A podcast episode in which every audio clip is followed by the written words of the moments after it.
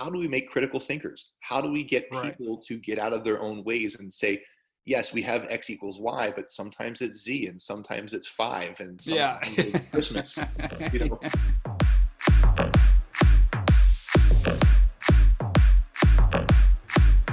Welcome back to the Prospecting Show, where each week we talk about tips, tricks, and methods for growing an amazing small business pipeline.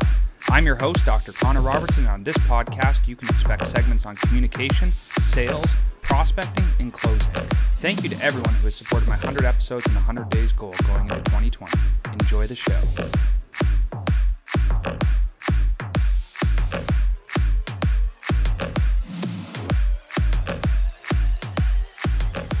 Today we have on the podcast uh, Matthew DiMond, Dr. Matthew DiMond, and he is a chiropractor uh, and just to give everyone a little bit of background, we met at New York Chiropractic uh, somewhere between 2015 and 2017. He was a clinical advisor to me. Super great guy. Thank you so much for coming on the show. I uh, really appreciate you taking some time out of your day today. Absolutely. Glad to, glad, glad to be able to give back to a former student. Absolutely. So maybe give give the listeners a little bit of background on your chiropractic experience. Where did you come from? How did you get into chiropractic? And then what are you doing in the clinic or clinical educator space now? So my story, I think, is kind of fun and unique in that I'm I'm actually a third generation chiropractor. Wow. My my grandfather uh, was a chiropractor. My aunt and uncle are chiropractors, and I have a cousin who's a chiropractor as well. Wow. So, you know, it, it, that that's certainly something that I was I was exposed to my whole life, and you know, after I went through the normal undergraduate process and got some degrees, um, I, I always knew I wanted to work in the health space, but I wasn't sure exactly in what capacity. So I worked in EMS for the better part of a decade, and it, it was it was in that it was actually in that job where you know the story I say is I got tired of seeing people on their way out. Yeah, yeah, you know? I bet. so uh, you know after seeing that year after year i went you know let me let me let me start looking into other fields i, I really don't think medicine's a good fit for me i don't want to work um, you know with people who are really just hanging on to life i really wanted to improve the quality of their life. Right. So having the, the, the family upbringing that i did chiropractic kind of seemed like a natural choice.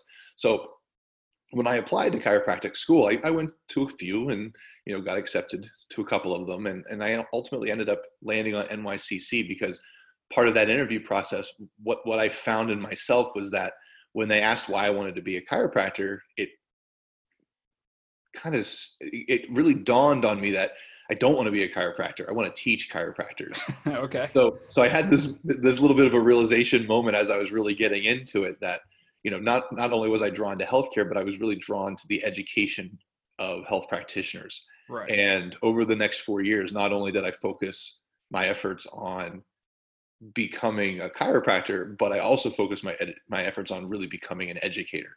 Right, right. So, and so, do you think that was a different approach for you? So, a lot of people probably go to chiropractic school thinking that they're going to be uh, a practicing, you know, chiropractor, and they're going down that pathway, and they're really focusing clinical and not so much on how to teach other people, right? So, with you going through the program with that different kind of pivot mindset, what do you think uh, was different for you? Did you did you approach classes differently? Did you do things differently? Like, I mean, I know you're you're different in general the way you do things, which is great. But in that particular instance, how did you treat school differently? Do you think uh, with you know, your I, mindset?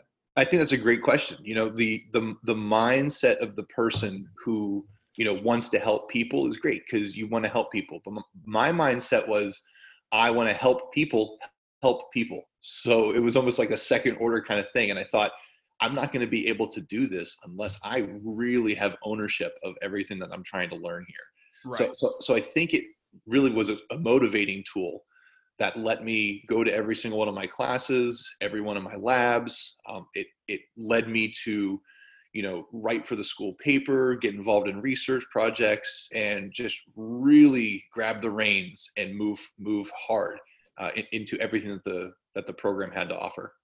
And and given that you were, you know, you went into the program as a student and then you were an educator there, what did you see differently in that you know i know it may be a shorter period of time but what, what did you see differently in chiropractic transitioning very quickly there? You know you were a student you got to sit and have other people you know kind of give you that knowledge give you that expertise and then very quickly you flipped it and said okay well now i'm the person who's going to disseminate that knowledge. How did you find that transition? Was it easy? Was it hard? Was it fast? Was it long? Like how did it kind of change your you know how did it change over time?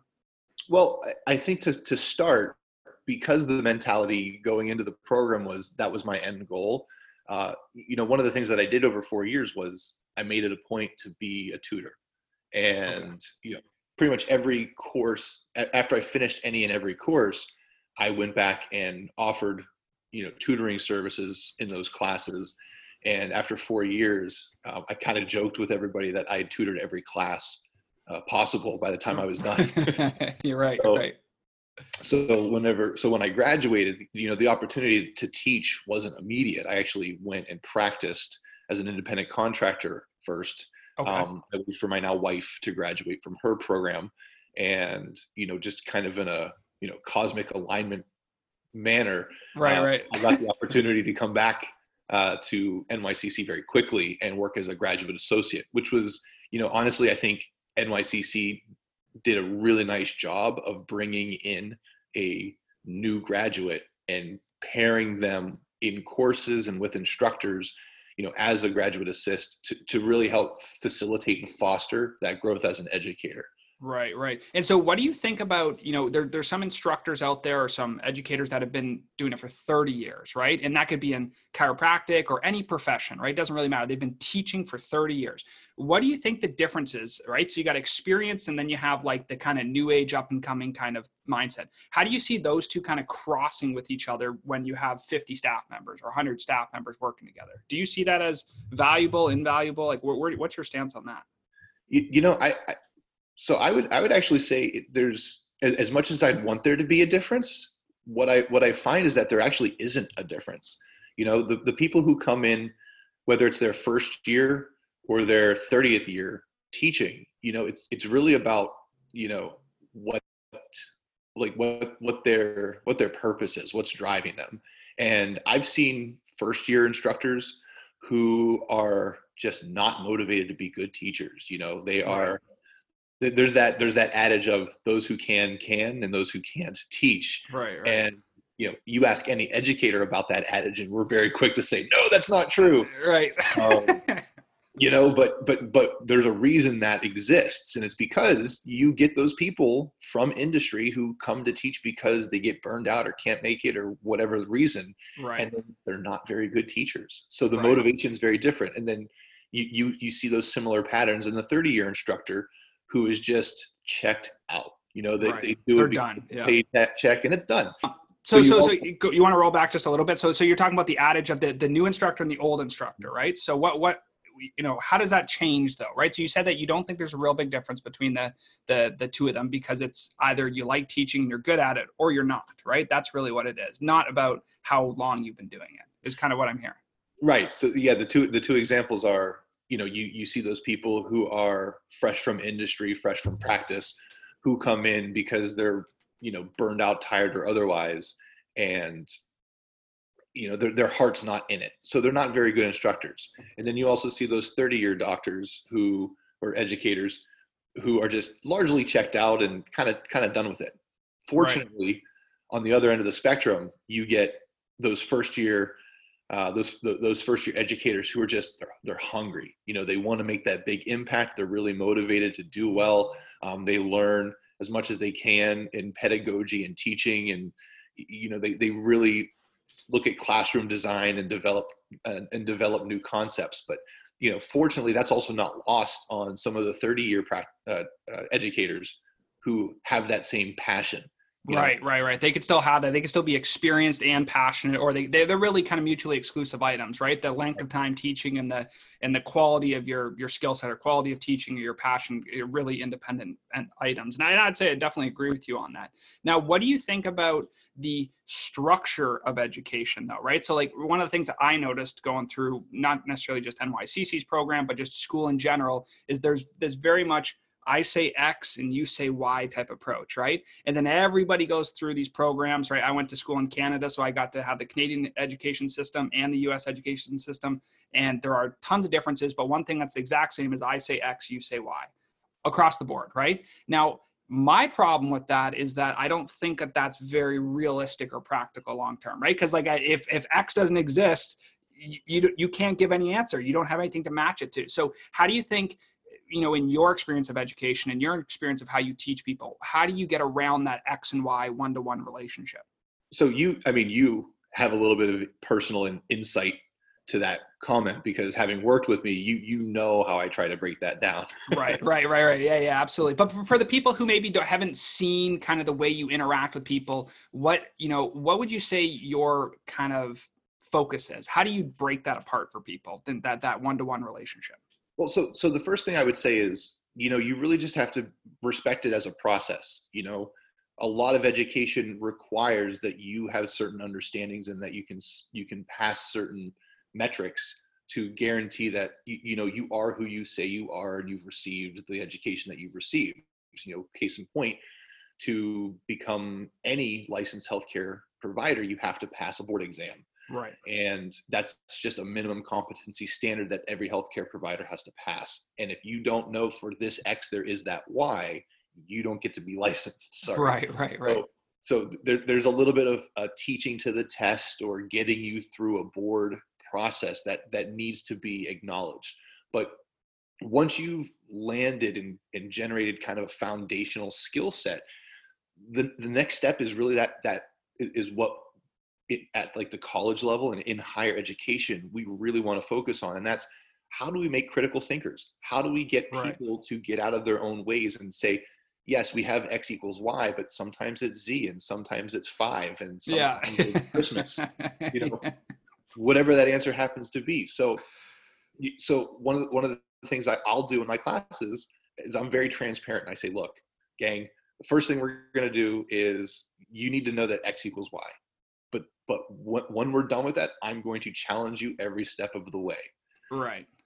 And and and do you think that uh, you know I, I was thinking about this before we did the session i was writing down some notes about you know things to ask you or, or comments things i remember from our, our, previous kind of engagements and you're a big why guy right? So i, I know I, I can speak to these specific scenarios of we do research papers or we do some study that we're looking at or we're doing some clinical protocol or whatever it is and then we get to the end of it and then you throw the why right? It's like well why did we do that right? We we, we know how we did it and we know what we did but why did we do it? And i think that throws a lot of people for a loop right? They don't understand they don't really know why they do it. They just kind of go well i was taught that way or someone told me to do that. So how do you think that students or it, not even just chiropractic students across the board how can they take that different mindset and be asking themselves why all the time? Because that's not built into people for some reason. Question.